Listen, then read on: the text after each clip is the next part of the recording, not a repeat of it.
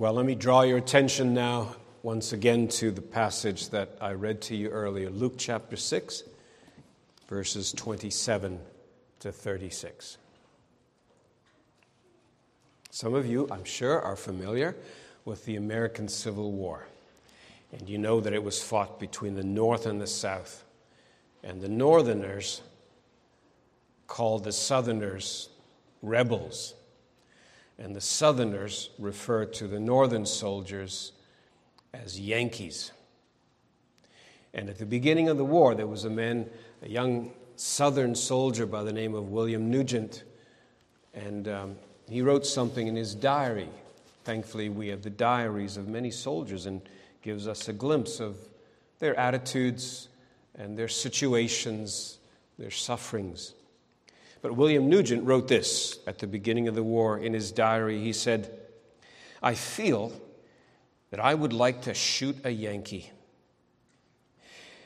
And yet, I know that this would not be in harmony with the spirit of Christianity. Well, you see, the Lord Jesus in the, the passage before us, he describes the spirit of Christianity. He describes the ethic of the kingdom, the ethic of kingdom citizens, of Christian people.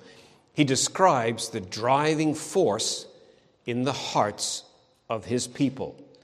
I won't read through this section, but you see it summarized in verse 27. But I say to you, uh, rather, verse uh, 20, yes, 27, but I say to you who hear, love your enemies and do good to those who hate you.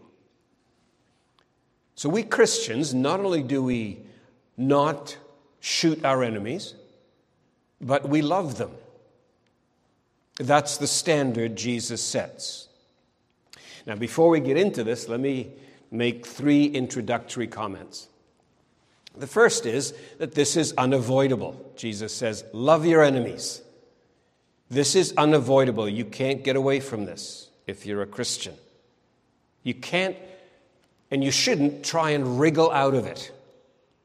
Sometimes, when we find a command that we think to be problematic, we try to find some exception to the rule, and hopefully that will exempt us from obedience. I remember years ago, many years ago now, I spoke at a, a youth conference, and one of the messages was on obedience to parents. I'm speaking to a camp full of of teenagers and telling them that, well, the Bible says you need to obey your parents. And inevitably, one of the teens comes up with the inevitable question. So you say we must obey our parents. What if they tell us to kill somebody? Now, there's a reason to raise that kind of uh, unlikely scenario. And the reason you raise that is because hopefully that blunts the force of the command and justifies pervasive disobedience to that command. It's not just teenagers who do that kind of thing. We've seen that kind of thing done recently as Christians in southern Ontario have done the same kind of thing in order that they might blunt the clarity of the biblical command to obey the government. But you see, this is a command from the Lord Jesus love your enemies. And so we mustn't try and wriggle out of it, even though there are many difficulties involved in it that we might not be able to work out just yet. But the command is there, and we need to obey.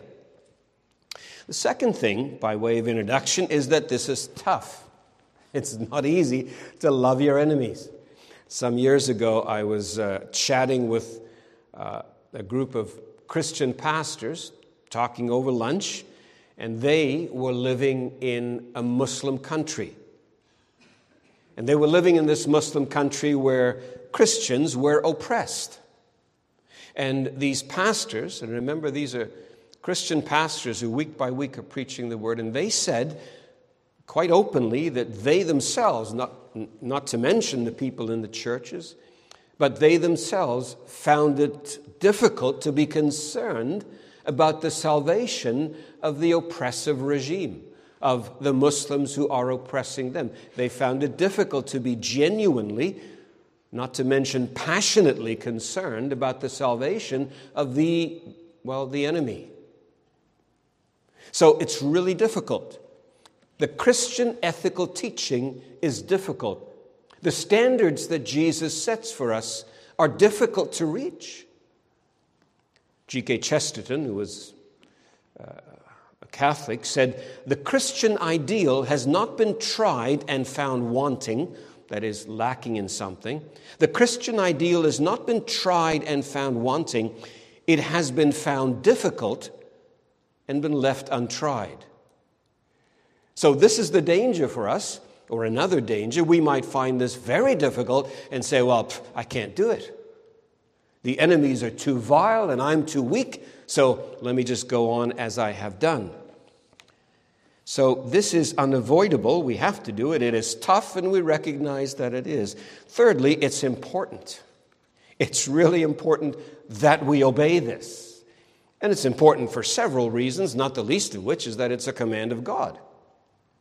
But it's also important because it is often a key to Christian witness. It's often a key to Christian witness. For instance, I know, I know a young man, uh, knew a young man years ago in, in high school. He was a high school student, he was a Christian, and uh, he was crossing a field one day, and he spotted some fellow students who were not Christians and quite vocally opposed to Christianity, and he decided that he was going to walk across the field to go and hopefully have a word of witness with them. And as he did, when he got close, they spotted him and they began to pick up rocks and stones and they began to hurl it at him. And he chose that he would not run, nor would he hurl the stones back at them by way of retaliation, but he just stood still. And remarkably, in the providence of God, uh, nothing hit him. And then, perhaps spotting that this was rather surprising, the young men stopped and then he kept going and had an opportunity to speak to them about Christ. Well, the point is then that a loving, non retaliatory attitude can often be the key to witnessing opportunities. When you really see that in the first three centuries of the history of the Christian church. In the, the first three centuries of the church, there was terrible persecution, not pervasive, but sporadic and, and localized in different areas, and only on occasion was it widespread. But there was terrible persecution. One writer, one historian says, ironically, uh, the more the Christians were persecuted, the more their numbers grew. Tertullian had it right when he said, The blood of the martyrs is the seed of the church. Another historian writes, Many pagans became Christians only after seeing the death of the martyrs. And so, in those days, as in every generation, a loving and non retaliatory response to the expected persecution from the world is a key to giving opportunities to bear witness for Christ and is wonderfully used by God in bringing the persecutors to Christ. One, um, one commentator, one uh, church historian said that with reference to those first three centuries, the only innocent blood the Christians spilt was their own. So, this is really important. And God uses it in wonderful ways to build His church. So, it's unavoidable, it's tough, and it's important. Well, then, the Lord Jesus says, Love your enemies. What does it mean? Uh, what does it look like? Well, we're going to think about first the nature of it, the nature of this love, the reward of this love, and then the pattern of this love. And we'll spend most of our time on the nature of it. So, what does it mean to love your enemies? What's it going to look like? Now, we understand that this is complicated, we understand that this is complex. What is a loving response in Auschwitz? That's a tough question. It's not an easy answer. What is a loving response in an abusive home where a wife or children are being physically abused? What's the loving response? What's a loving response to a truly, not imaginary, but a truly oppressive government? Well, the answer to these questions are not easy. It's not something we're going to get into uh, in, in uh, this message. These things are complicated. This command has a complicated response and a difficult one. But the command itself is clear, and the example of Jesus is clear.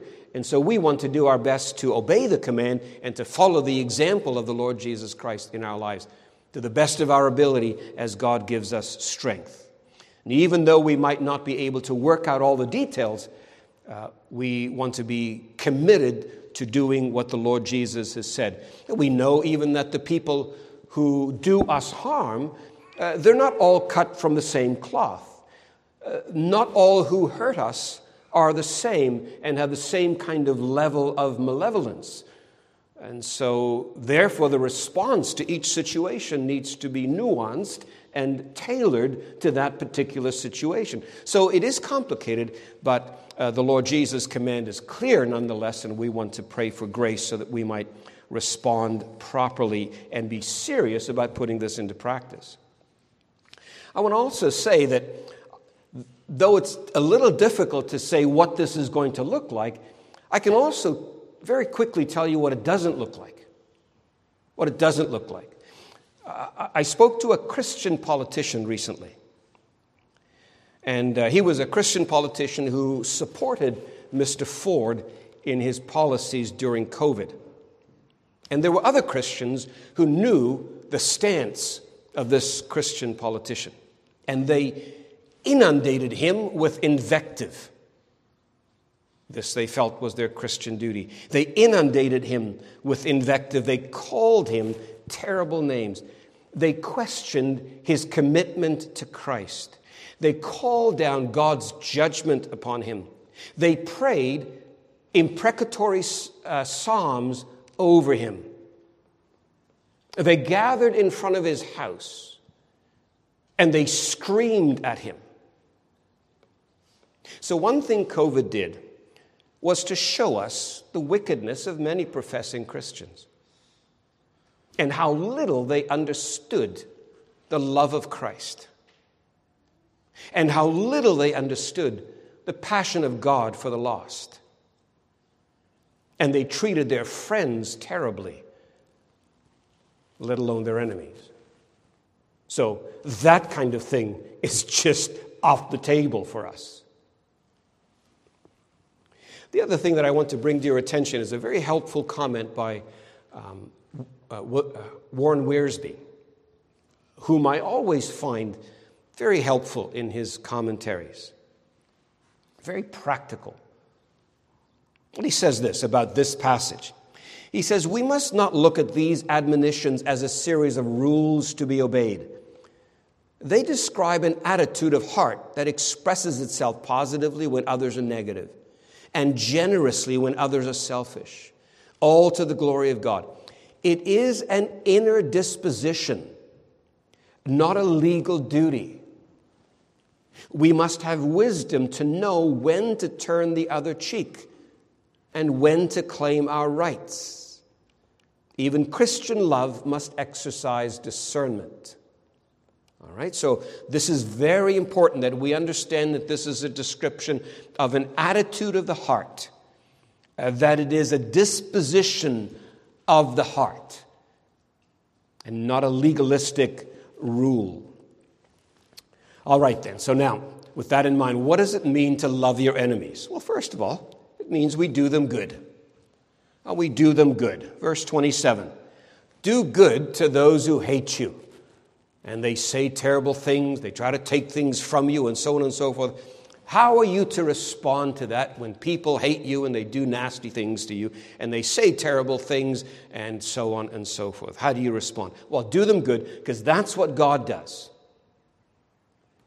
I say to you, says the Lord Jesus, love your enemies and pray for those who persecute you, so that you may be sons of your Father who is in heaven, for he makes his sun to rise on the evil and the good, and he sends rain on the just and on the unjust. So Matthew tells us. And so we're to follow our Father, we're to be like our Father, and he makes his rain to shine, rain to fall on the just and the unjust, and his sun to shine upon uh, believers and unbelievers alike. There are about 205 thousand people in Burlington, most of whom probably are strangers to grace and enemies of God.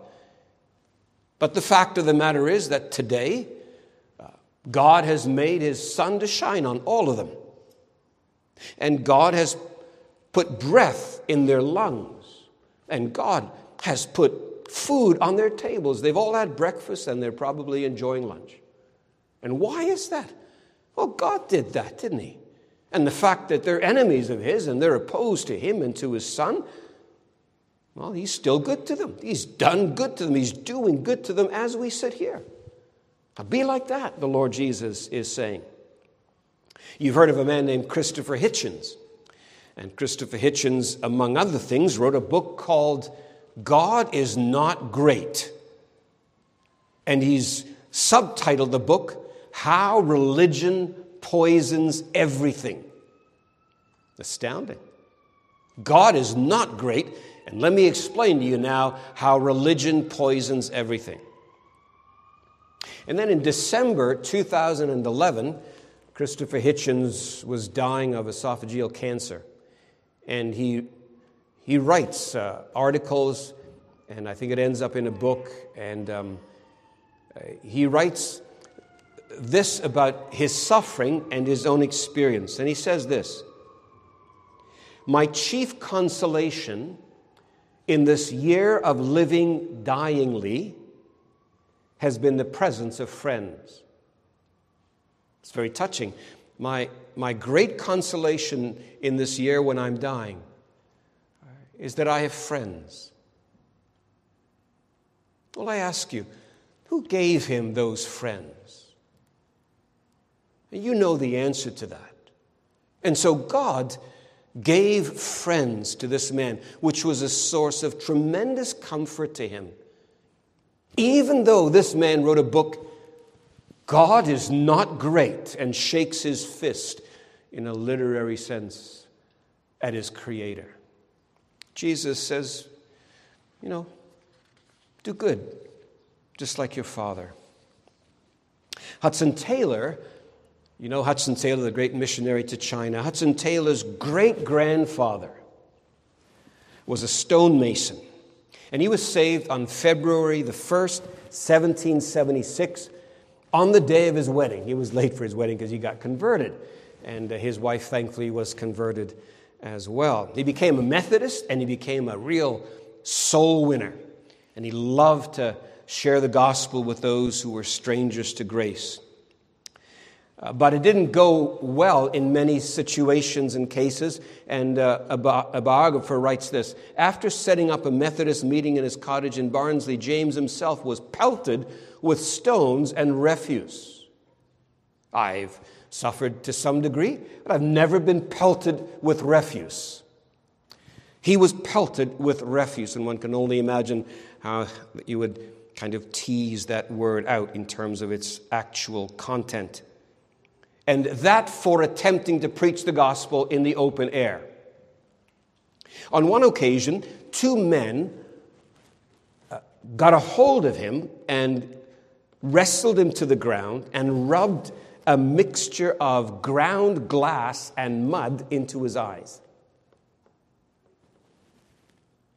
Apart from the excruciating pain, says the biographer, and the danger of permanent blindness, it was full three months before he could resume work.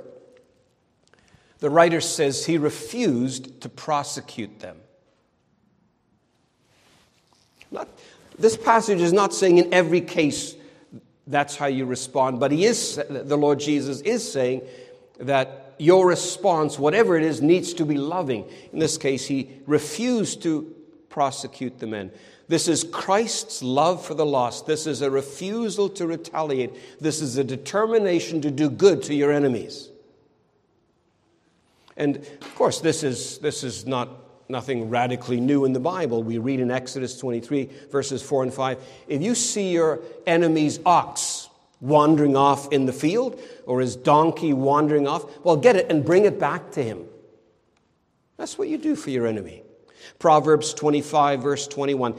If your enemy is hungry, give him food. If he's thirsty, give him water. Paul quotes that in Romans. So do good to your enemy, do good to those who hurt you. I knew a young man in high school. His name was John Novak. I have, I have only two memories of him. The first memory is the fact that I broke my finger punching him. This was an English class, and I can't explain how it got to that, but it did. The second memory is playing floor hockey in the gym at MM Robinson, and he just crushed me into the wall. And I got up immediately and I just took a wild swing at his head. And thankfully, I missed because he was huge and it would not have ended well by any stretch. So, he hurt me, and my first and instinctive response was to hurt him, way worse than he hurt me. That's how we respond. And what our Lord is saying is that is wicked. That is not Christ like. That's not how Christians would respond. Our Lord is saying, don't lash out at them. Don't hit back at them. Don't retaliate. In fact, do them good. So they may do things that are nasty and harmful and destructive, and we're to be kind and we're to do them good. Now, when you do them good, it doesn't mean that everything's fine. No. You respond in a particular way and you do something nice and kind, but it doesn't mean that everything's been set right. It doesn't mean that all is well with uh, the world between you and them. It doesn't mean that you're reconciled. It doesn't mean that fellowship has been restored. No, there's still a fractured relationship unless there's repentance. But the good deed that you do might well promote reconciliation, might well move uh, the heart of that individual, might well move things towards the possibility of reconciliation. For instance, let's suppose someone, while your, your enemy is stranded, you know, you're driving along and you see this one who's done you harm and turned your world upside down, you see them stranded on the side of the road. It's a deserted road, it's getting dark and it's not a good situation. You see their car is broken down and, and they're stranded there. And this is the one who's done you just seemingly irreparable harm. And you, so now what do you do? You, you know, maybe you drive along and wave, smile as you go by because, and you think to yourself, what a marvelous providence. Hmm? You, know, you could do that, or you could do what Jesus says which is to stop and give them a ride. Doesn't mean that um, all is well suddenly, but it does mean that you're obeying this. Romans 12, 20, and 21 says, If your enemy is hungry, feed him. If he is thirsty, give him something to drink. For by so doing, you heap, heap burning coals of fire on his head. Do not be overcome by do not over sorry, do not be overcome by evil, but overcome evil with good. Now, you don't do it so that you might heap coals of fire on his head. That's not your purpose. Your purpose is to be like Christ. But you do them good. That's the first thing. The second thing is you pray for them. You pray for them. That's verses 28 and 29. Now, when you look at this section here, and the Lord Jesus saying, uh, when someone strikes you on the cheek, uh, give them the other cheek. What did the Lord Jesus do when someone struck him on the cheek? Go over to John chapter 18, verse 22 and 23. John 18, verses 22 and 23. So you know the context. You know this is the mock trial of the Lord Jesus. And we read this in verse 22 When the Lord Jesus had said these things, one of the officers standing by struck Jesus with his hand, saying, Is that how you answer the high priest? And Jesus answered him, If what I said is wrong, bear witness about the wrong. But if what I said is right, why do you strike me? Well, when the Lord Jesus was struck here, he doesn't turn and allow him to strike the other. What happens is he rebukes him, he offers a reproof.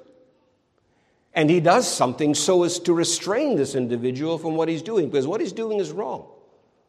So the attitude described in Luke 6 is clear. It's, no, it's loving and non retaliatory. But that doesn't mean that on other occasions, when someone does something wrong, it, it's not the right thing for you to try and stop that. That's entirely uh, permissible. So, as Wiersbe said when he's right, this is not a series of rules, but an attitude of the heart. Be loving. Don't be the kind of person who automatically, this was my automatic response, is to lash out. That's not how we ought to be. No, respond by doing good, respond by praying. And even when you challenge them, even when you challenge what they're doing or saying, uh, you do it in a righteous way, you do it in a godly way, you do it in, uh, uh, in, an, in a non sinful way in terms of the things you say and the actions you partake, you, uh, you, you take part in. Um, what um, uh, what is a very good commentary in the Sermon on the Mount is um, uh, Martyn Lloyd-Jones. Lloyd-Jones on uh, the Sermon on the Mount. He tells the story of Billy Bray, who's an evangelist in Cornwall in England. And uh, Bray, before his conversion, was a, just a fighter. He was just, uh, at the drop of a hat, would engage in fisticuffs. Then he's converted and he's brought to Christ, and his life changes and his attitude changes. And somebody he knew prior to his conversion comes up one day and just, just punches him in the face. And Bray's response, Dr. Lloyd-Jones writes, was this rather than hit back and retaliate, he says, May the Lord forgive as I forgive you. Well, you see, that's the kind of thing our Lord is saying. Pray for these people. When Paul was attacked in, in Acts 26, verses 16 to 25, they discover that there's a plot against Paul's life. The people want to take his life from him. Uh, Paul doesn't go along with that. He doesn't simply allow that.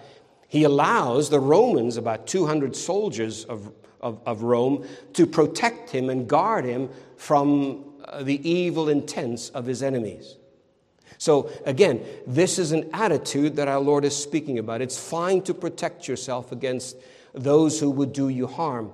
But the attitude our Lord is saying is not anger, not bitterness, not a violent response, but rather be concerned about the benefit and the blessing of the persecutor. And in fact, pray for them. I mean, the best thing you can do is to pray for them. So, we, you and I here, so we know people that we believe have done us harm. So, how do we respond to that? Do we, do we seethe with anger? Are we, are we eaten up with bitterness? Of course not. That would be sinful. No, we pray. Among other things, we pray. We, we pray for God to bless them. We pray for God to help them. We pray for God to give grace so that they might see. Pray for God to give grace so that they also might grow in conformity to Christ, and so on and so forth. So we do good, and we pray, and lastly, we, we treat them as we want to be treated. We treat them as we want to be treated, verses 31 to 35. We don't take what the world does as our example.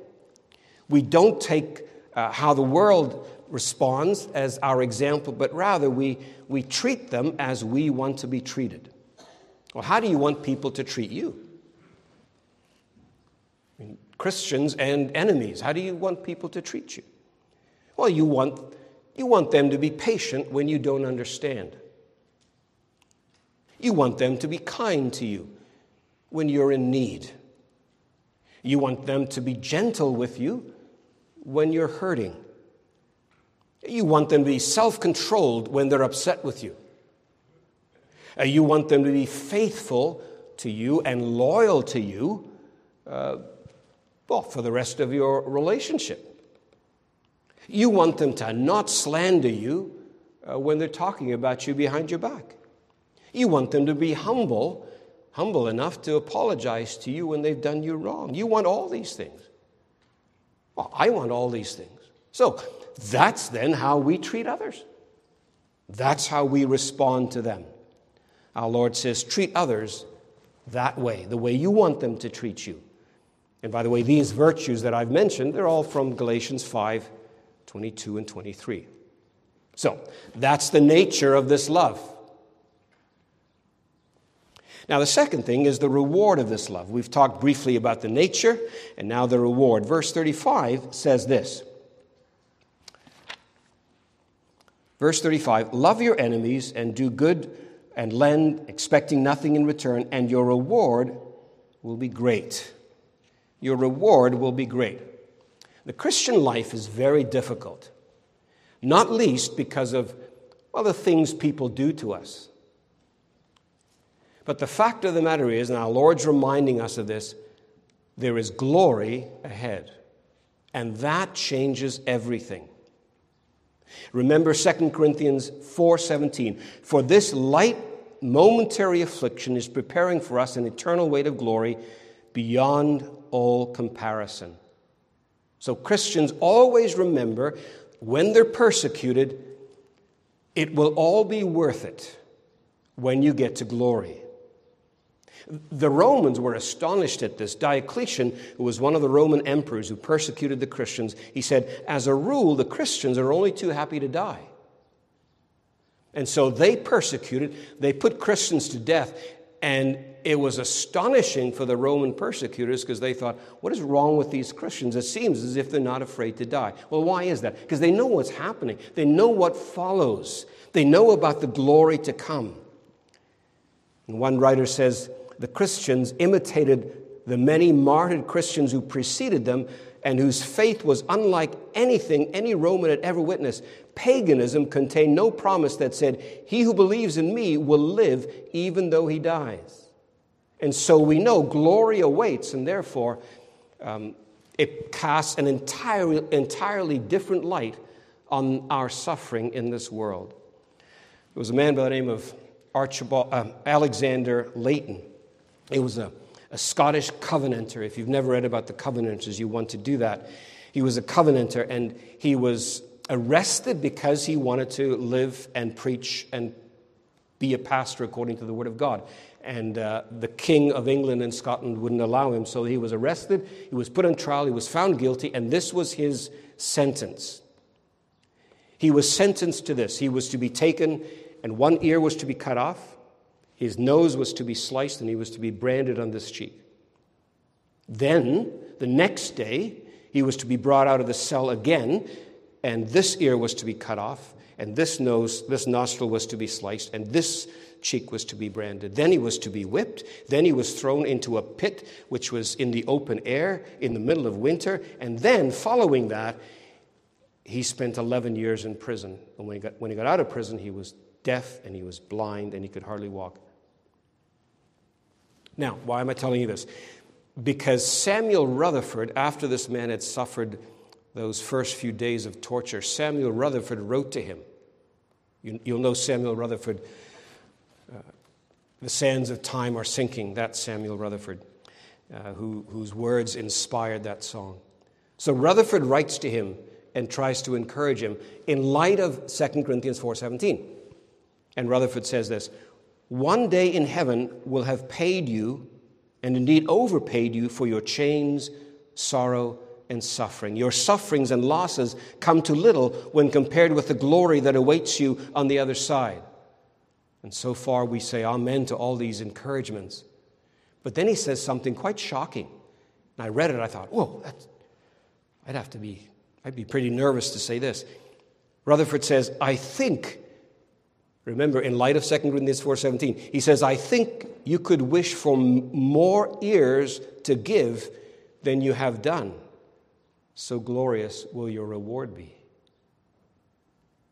You could almost wish that you had more ears for them to cut off. Extraordinary. But you see, this is how astounding is the glory that awaits us. That the most vile opposition and persecution and the most terrible suffering doesn't hold a candle to the glory that awaits. That's what our Lord's saying. He's saying, yes, you know, you may suffer. And so many Christians have not yet resisted to the shedding of blood. People like us. But the glory awaits. Your reward, says Jesus, is great. And talk about understatement. That's the second thing. Thirdly, the pattern of love. The pattern of love. The, the pattern, verses 32 to 36, the pattern of love is not the world. Even, even sinners, they love people who love them. And so on and so forth. But they're not the pat- they're not the standard for us. You know, we're Christians, you see. And we're to love as Christ loves. And Christ love is absolutely stunning. You gaze at the cross to understand Christ's love. You listen to him on the cross to understand Christ's love. You learn about who we are and know that he still loves us, and that's how you learn about his love. And so, love as I have loved you, says the Lord Jesus Christ. This is how everybody's going to know that you belong to me, because you love one another. That's John 13, verses 34 and 35. So, love as I have loved. And when we love, when we forgive, and when we um, don't retaliate, and when we love our enemies, we're demonstrating family resemblance. We're demonstrating that we're like our father and we're like our elder brother. So the bar for us is set very, very high. The standard that we have in terms of how we respond to those who harm us and do us evil, the standard is a divine standard. And we have to be like Jesus. So if you get pushed into the wall, you're not allowed to just lash back at somebody. You're not allowed to do that. What you do is you read the gospel, and you read especially the passion narratives, and you watch the Lord Jesus and you follow him. That's the pattern. Now then, very quickly, three lessons. Three lessons, and then we're, then we're finished. The first lesson is make sure that you're not an enemy of God. Make sure you're not an enemy of God. So many of those who are enemies of Christians, it's because they're enemies of God. And maybe your hostility towards Christians, and maybe you feel some hostility towards Christians and you express it in persecution, maybe the reason that is, maybe Christians bother you so much because they represent the God whom you hate. But you need to make sure you're, you're not an enemy of God. And you need to know that there's no neutrality with God. Maybe you're not a Christian, but you say, well, I, I you know, I don't have any issues with God. I just, I just don't love Him. But remember, the Bible says, pronounces an anathema on those who don't love the Lord Jesus Christ. God will judge you if you don't love Christ. And, and you're not neutral. The Bible says there's no, there are no neutrals in this world. There's no, you're not a spiritual Switzerland. You know, I, I'm not fighting on this side, I'm not fighting on that side, I'm just in the middle. The Bible says, no, no, you're either a friend of God or you're an enemy of God. Now, the Lord Jesus invites you to be a friend of God. And the Lord Jesus says in John 15, 14, if you, you are my friends if you do what I command you. And He commands you to believe in Him, He commands you to trust Him for your salvation. And when you're when you trust in the Lord Jesus Christ, you're forgiven and you're, you're cleansed and you're made a friend of God and a friend of God forever. So you see, you need to make sure that you're not an enemy of God. And not an enemy of God by becoming a Christian, becoming a friend of the Lord. That's the first thing. First lesson. Second lesson, make sure that you embrace the sovereignty of God. Make sure that you embrace the sovereignty of God.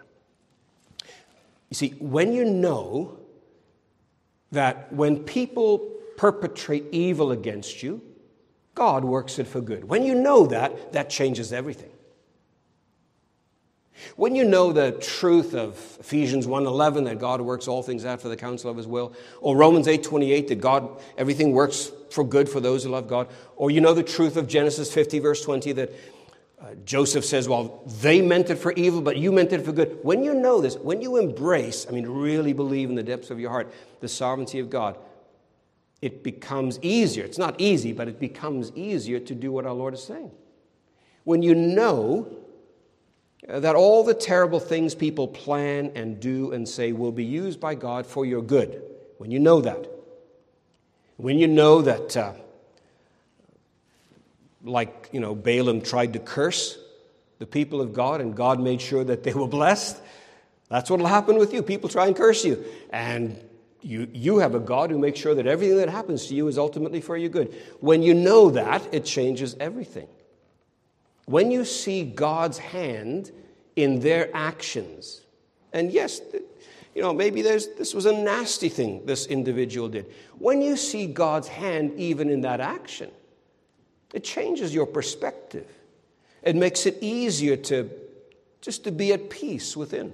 It makes it easier to resist the temptation to be bitter. It makes it easier to not look for ways to retaliate. retaliate. It makes it easier to not dwell on this all the time so that you feed the bitterness and cultivate anger because you see, you actually know and believe that, you know, God's working this for my good, and I can actually see how it's being worked out. And frankly, as a church, we've experienced this. We've seen how good the Lord has been to us. We've seen how He's, he's worked things out for our benefit. And so, shame on us. Shame on me if I'm bitter. No, I can see God's hand in this, you see. Andrew Bonar writes, It is in order to attain some great end that he sends that agonizing pain. Otherwise, he would no more have sent it than a tender mother would put her babe on the rack. Love will not wrong us. There shall be no needless suffering. So you see God's hand and you know He's not wronging us. And this is not needless suffering. This is for my benefit. And ultimately, then, of course, for His glory. And so then to respond properly to this command uh, moves in the direction of being easier. That's the second thing. Make sure you embrace the sovereignty of God. And lastly, make sure you're strengthened by the Spirit of God. Because at the end of the day, no matter what, what, no matter what else may be true, it's not easy. It's not easy to love our enemies. And we can't do it by ourselves. But thankfully, we're not left to ourselves. Uh, when you read, uh, we won't take time, but if you read Ephesians chapter 4, verse 31, over to Ephesians 5, verse 2, Paul says, you know, don't be full of malice, don't be angry, don't be bitter, and um, let God be your example. And the question is now, how do you do that? Because it's so tough. Well, later on in chapter 5, you come to verse 18, where he says, Don't be drunk with the Spirit, with, with wine, but be filled with the Spirit. Well, that's how you obey all these practical commands in Ephesians 4 to 6 with the help of the Spirit. And so, how do you obey this when everything within you wants to get up and just launch with the help of the Spirit? As you grow in the grace and knowledge of Christ, the Spirit helps you, and you'll do it for His glory. May God bless His word to us. Let's pray. Our gracious God and Father, we're thankful for uh, the clarity of the command and the clarity of the example of our Savior. And we pray for us. We pray for ourselves. Pray that you'll give us grace so that we might put this into practice, that we might, in this way, be faithful representatives of our Savior, the Lord Jesus Christ. What we sing in a moment is our prayer that the mind of Christ may be in us and we may live it out for the good of others and for the glory of your name. We ask for Jesus' sake.